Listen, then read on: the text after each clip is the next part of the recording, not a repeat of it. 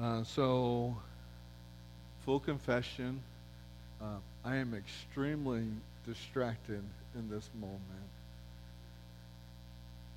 Very frustrated. And part of me is really sad right now. Of all things, technology hasn't been cooperative with us this morning. And so, right now, I can just know that there are a lot of people that are trying to live stream the service that are probably frustrated because they can't find anything and nothing's on the on the internet available for them. We have church family members, we have friends that are watching this from all over the world over the past several weeks and right now it's just not available. Doggone it, I can't figure it out. So that frustrates me. I wanted to get it up and going, and so I'll have to play around with it today, probably. Sorry, baby.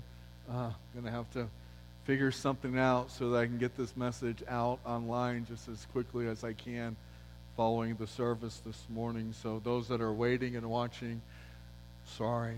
We'll figure it out. We'll get it fixed before next week. I can assure you of that. For those of you that are here, thank you. Man, y'all look so good.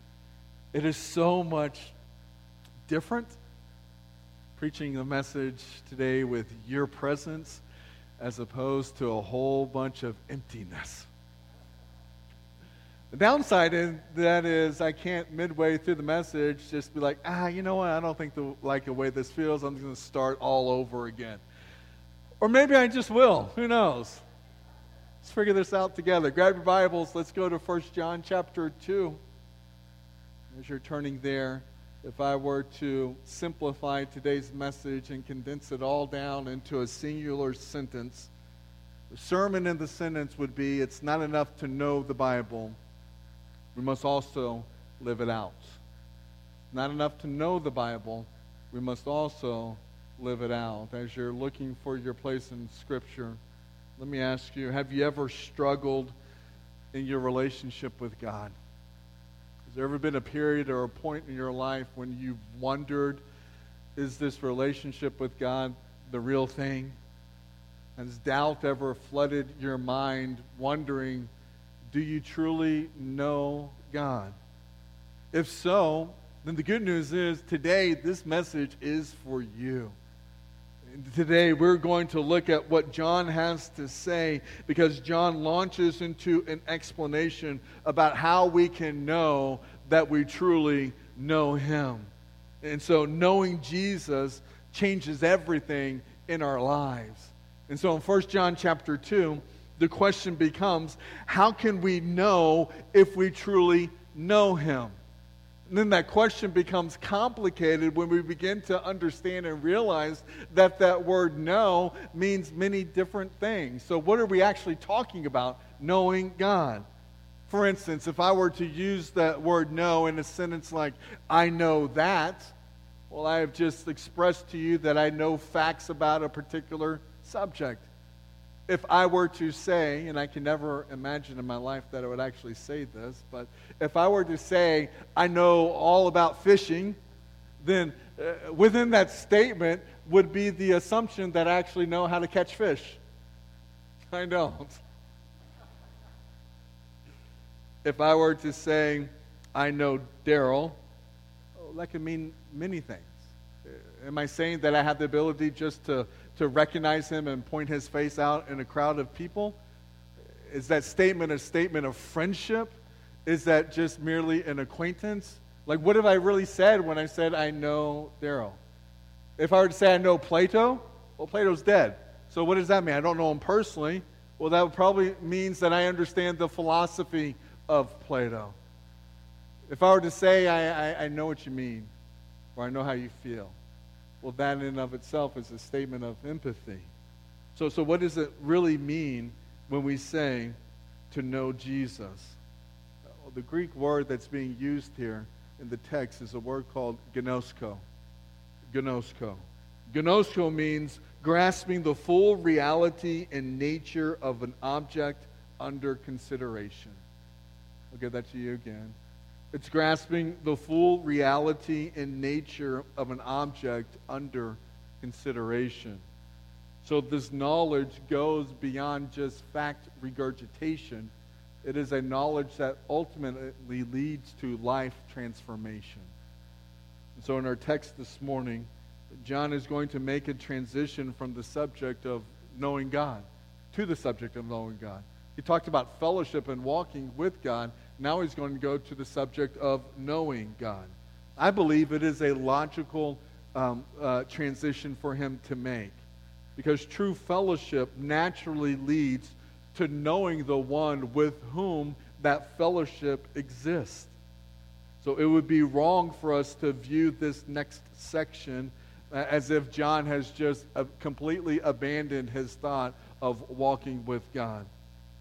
I, I think that this is a natural transition because knowing God is the logical continuation of what it means to truly walk in the light.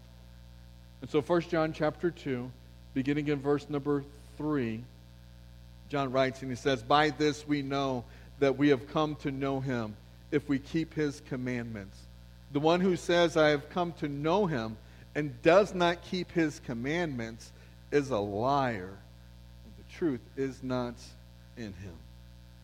Now, to fully understand this letter, we have to continually remind ourselves that John is seeking to correct problems of behavior and belief in the early church. So every word of this letter comes in response to something that the church needed to hear. And so in verse number three, he tells believers how they can know if they truly know God and are walking in the light. And John gives us a very simple test. He says, By this we know that we, can, that we have come to know him. So by this we know that we truly know him. And what is the by this? The by this is if we keep his commandments. So obedience to the word of God is proof of our knowledge of God. So there are three motives to which one might choose to obey. You can obey because you have to, you can obey because you need to, or you can obey because you want to. A child obeys because they have to. Parents give instructions to the child, and obedience is expected because the parents are trying to guide and shape their lives. So a child obeys because they have to. We obey uh, at times because we ultimately we need to.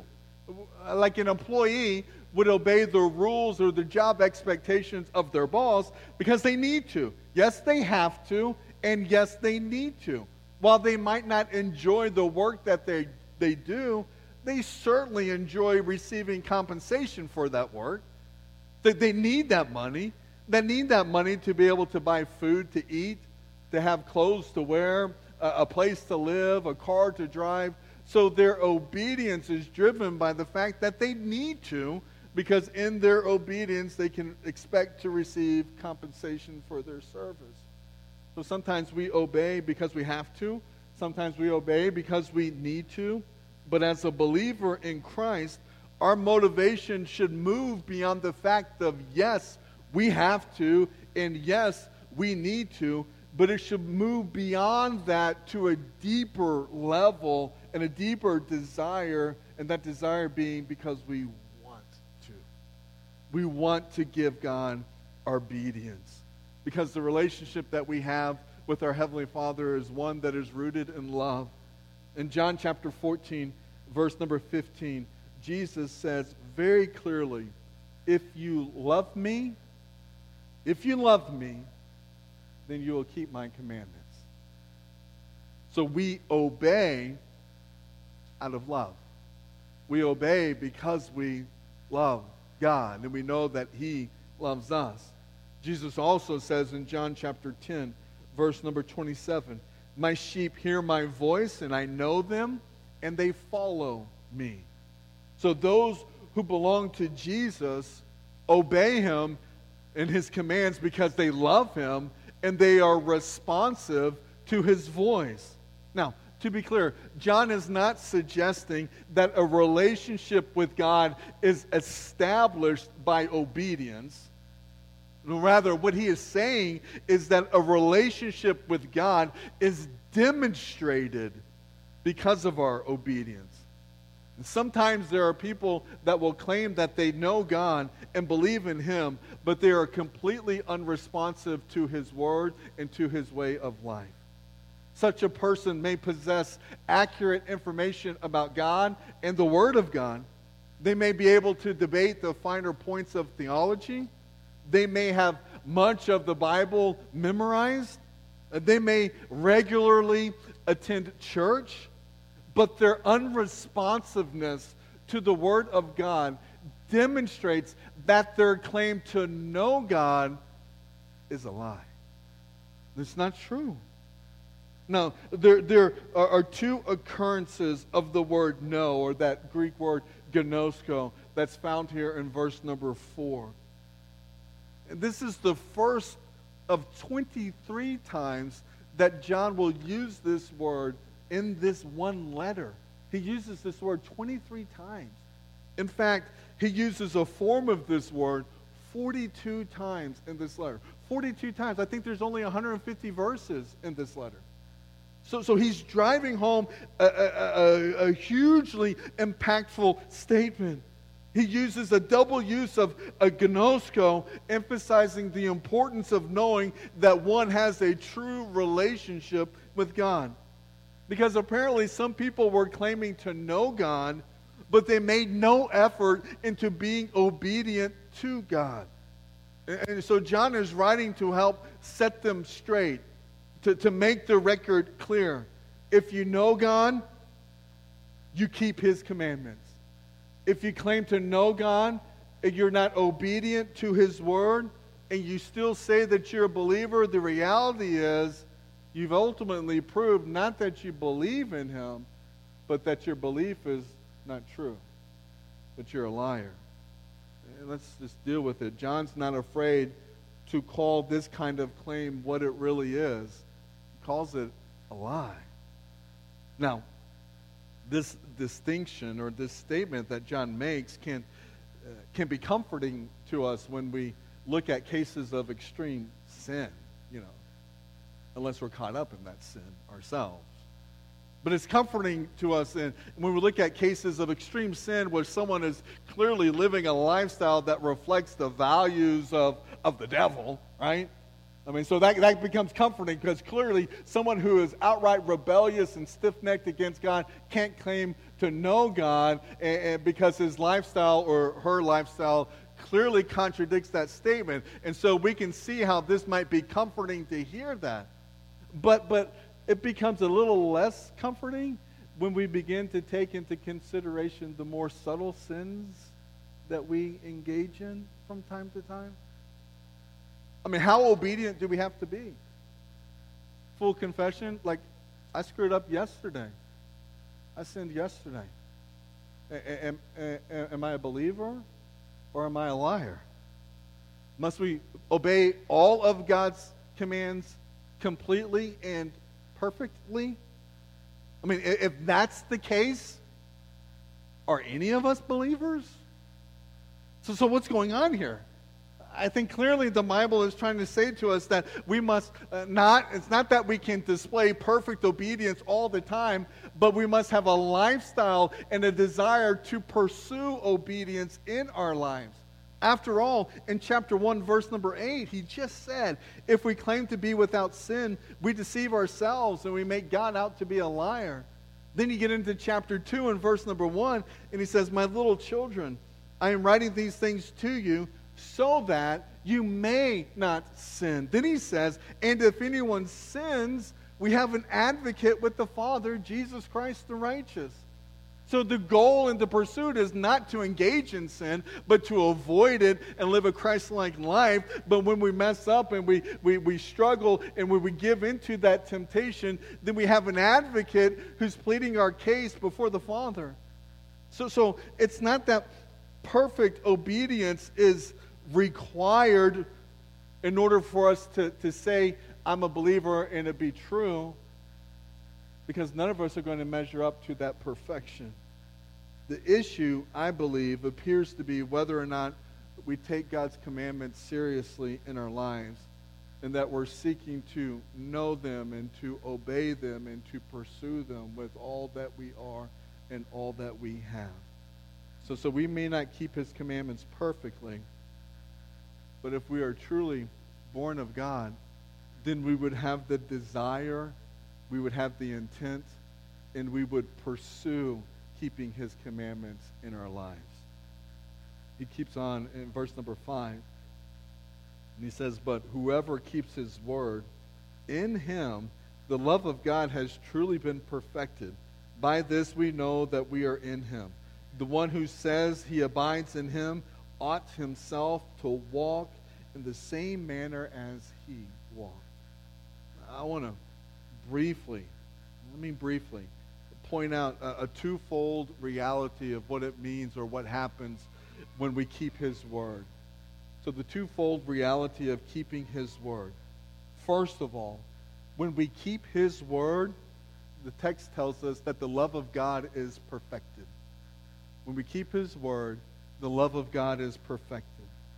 Obedience to God's commands results in a rich and full experience of his love.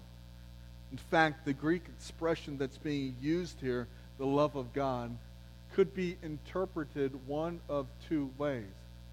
Either it could mean God's love for the believer is being perfected, or it could mean a believer's love for God. Either interpretation is possible. Neither interpretation dramatically um, changes the understanding of the passage because ultimately both realities are completely beautiful. In fact, when John gets to chapter 4 and verse number 16, he says, We have come to know and have believed the love which, Christ, which God had for us. God is love. And the one who abides in love abides in God, and God abides in him. So, so the thinking, the logic is that since God is love, then to know God personally or intimately is to know and to experience his love personally or intimately in our own lives. So when we keep his word, the love of God is being perfected in our lives. And when we seek to keep his word, we strive to live like Jesus. The text says it, that we, we ought to walk in the same manner as he walked.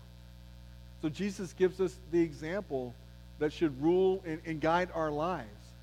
In John chapter 2, verse number 1, we see that Jesus Christ is the advocate. He, he's interceding on our behalf when we mess up before the throne of God. So in verse number 1, he's the advocate. In verse number 2, he's the propitiation. He's the sacrifice. He's the full and final payment for our sin. So in verse number 1, he's the advocate. Verse number 2, he's the propitiation for our sin. And now we get to verse number six, and we see that Jesus is the perfect pattern for our daily living. Like, that's awesome. So, so for, for the believer, the goal of Christianity is not just heaven when we die, but it's the pursuit of Christ's likeness here and now.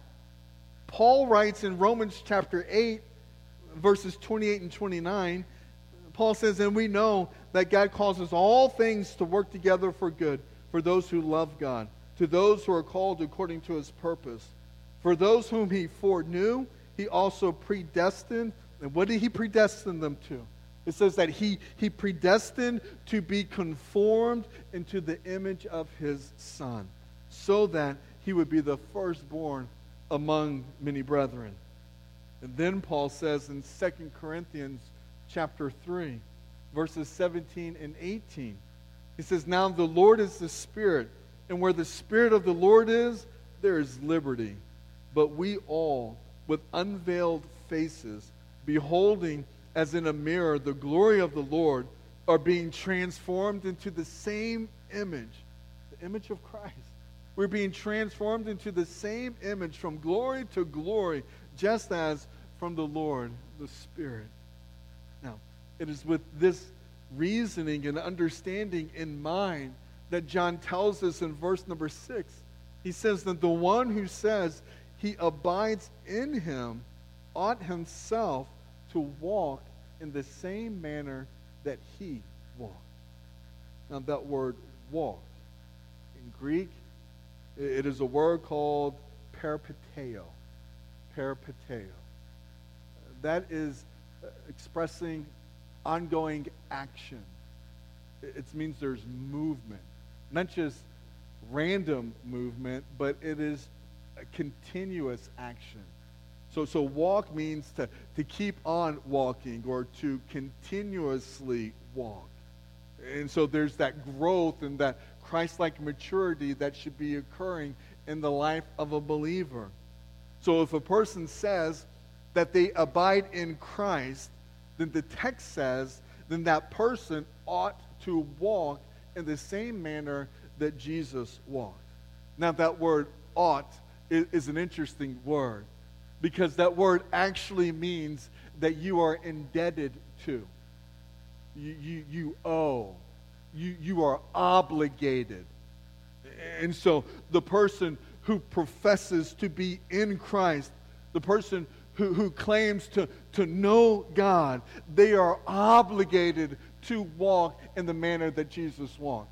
They owe it to Jesus to walk like him. They are indebted to him to walk in the same manner that he walked. 2 Corinthians chapter 5 verse number 15 says, "He died for all so that they may no longer live for themselves, but for him who died and rose again on their behalf."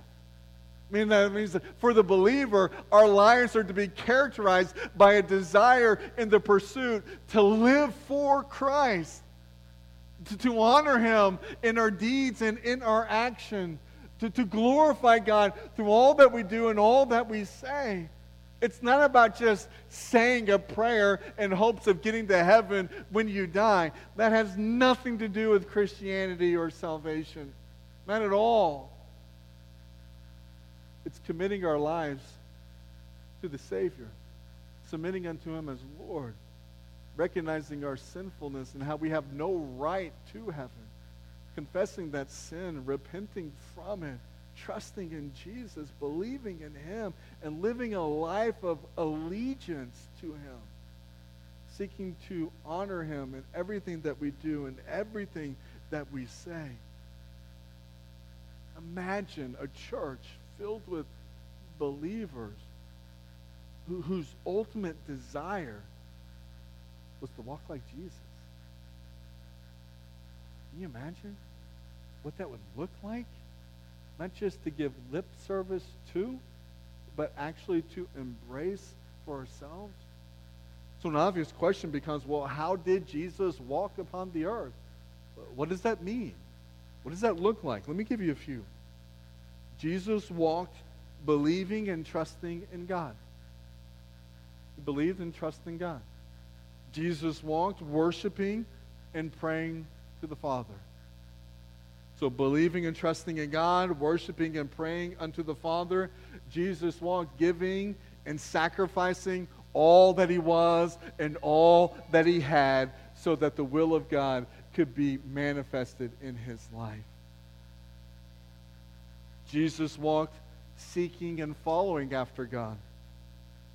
Jesus walked teaching and telling other people about God.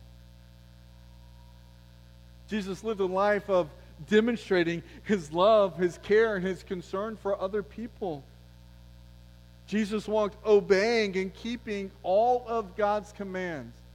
If I could funnel all of those down into a singular statement, it would be that Jesus lived his life in pursuit of pleasing no other person other than the Father. That's how he lived. He didn't live a life trying to please himself, didn't live a life trying to please the naysayers, didn't live a life trying to please, please the Pharisees, didn't live a life trying to please the disciples. No, he lived his life in full devotion and commitment to honor and to please the Father. And he said so himself in John chapter 8, verses 28 and 29.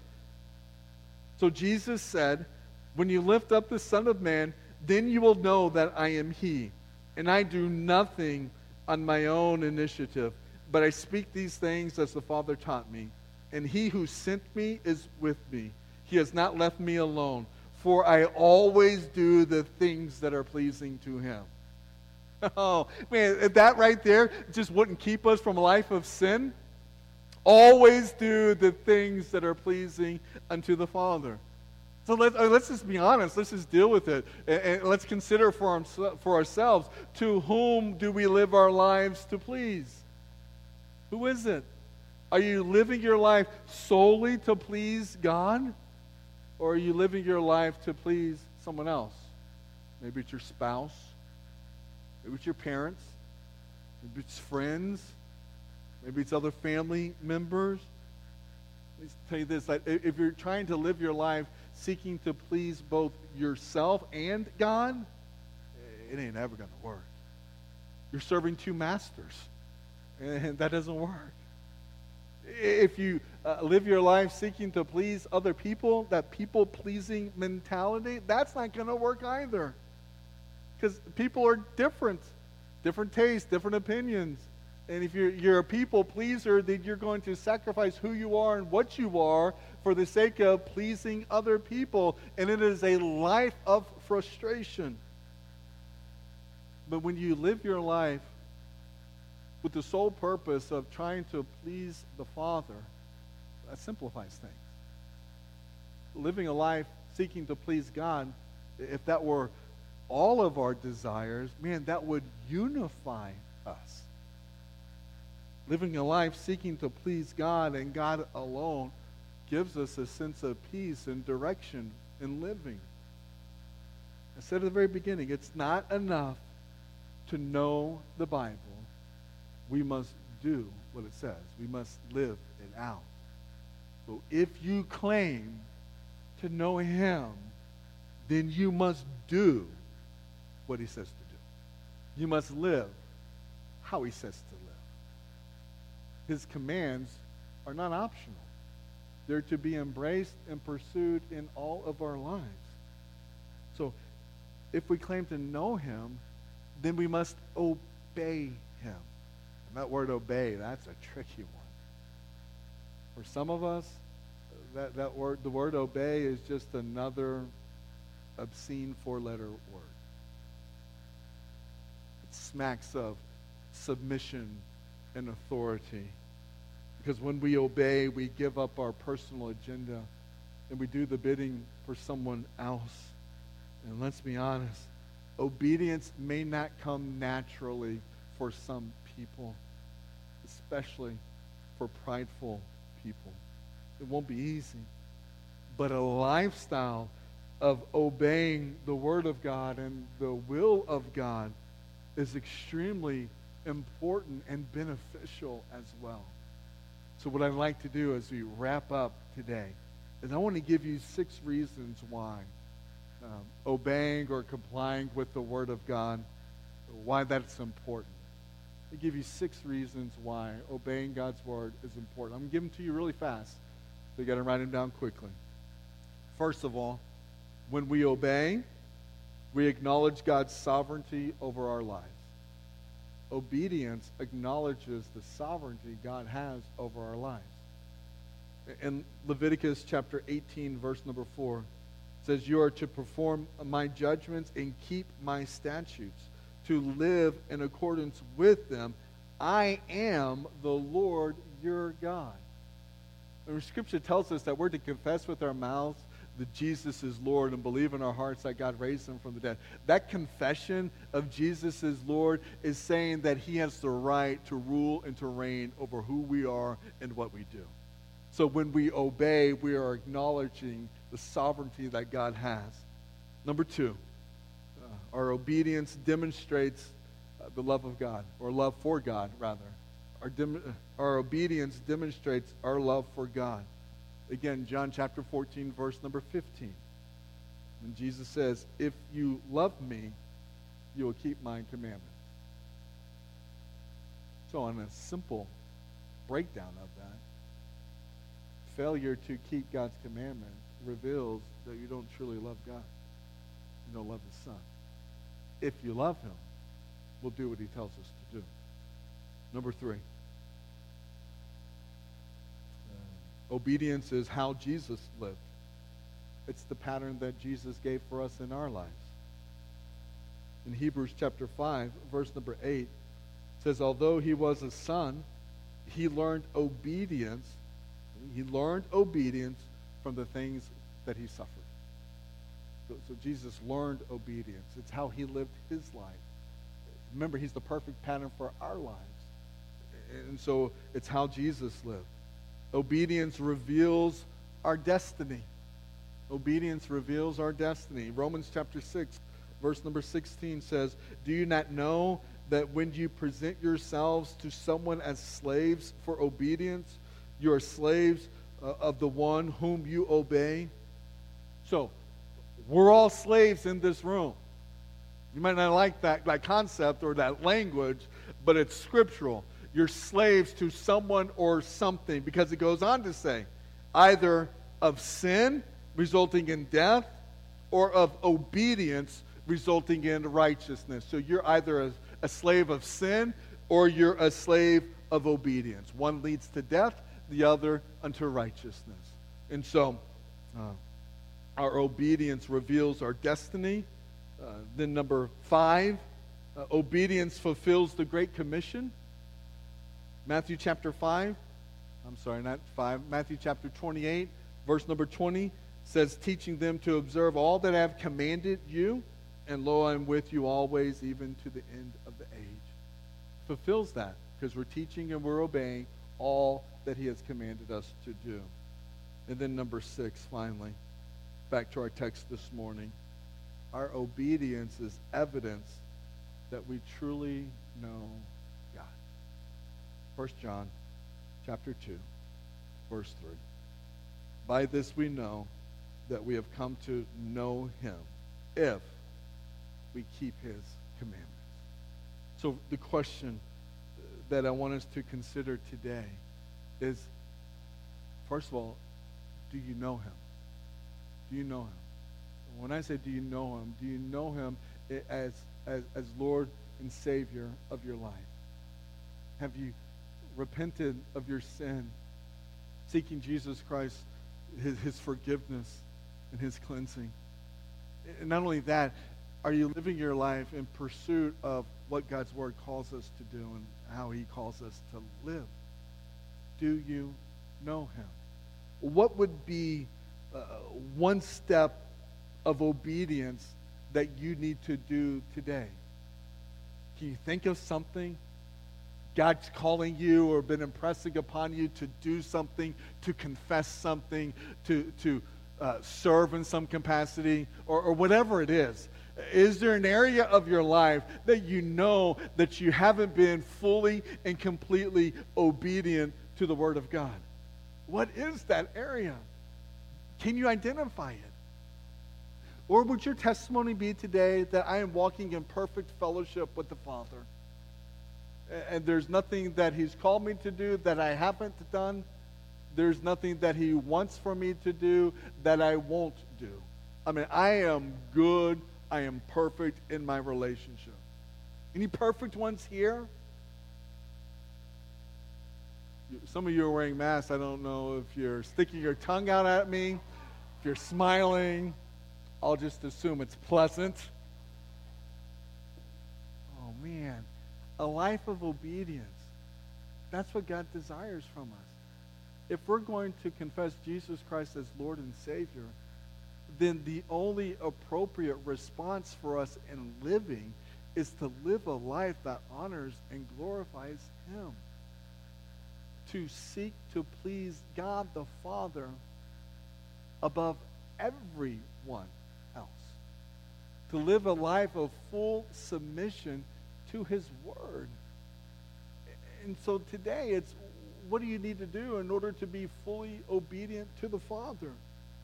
Are you living your life with the sole desire of pleasing him? If you're not or you haven't been, will you confess that today and repent from that and make that your commitment today to strive to live a life that fully pleases him? If you know you're doing something that you're not supposed to do, Will you stop it today?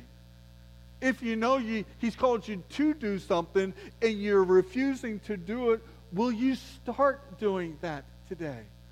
I mean, what's the one thing that you can do? What's the one decision that you can make so that you can fully honor him with your life?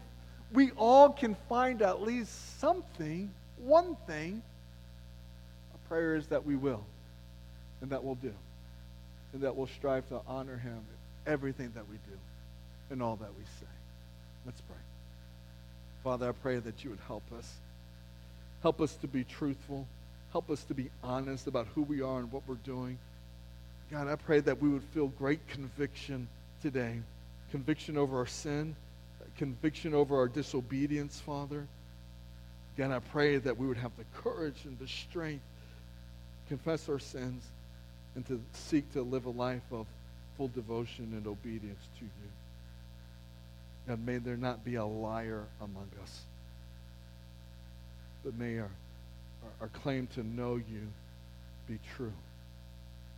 God, help us as a church to grow in our love for you, to grow in our love for your word, and, and to grow in our love for living it out. God, in this time, I pray that you would be with us as, as we go and as we depart and as we seek to get about normal routines and living, as difficult as it is right now. May we not be frustrated with it all. May we trust in you. May we know that you're sovereign in and through all of this, and you're sovereign even now. So, God, while chaos might be around us, it doesn't have to be within us.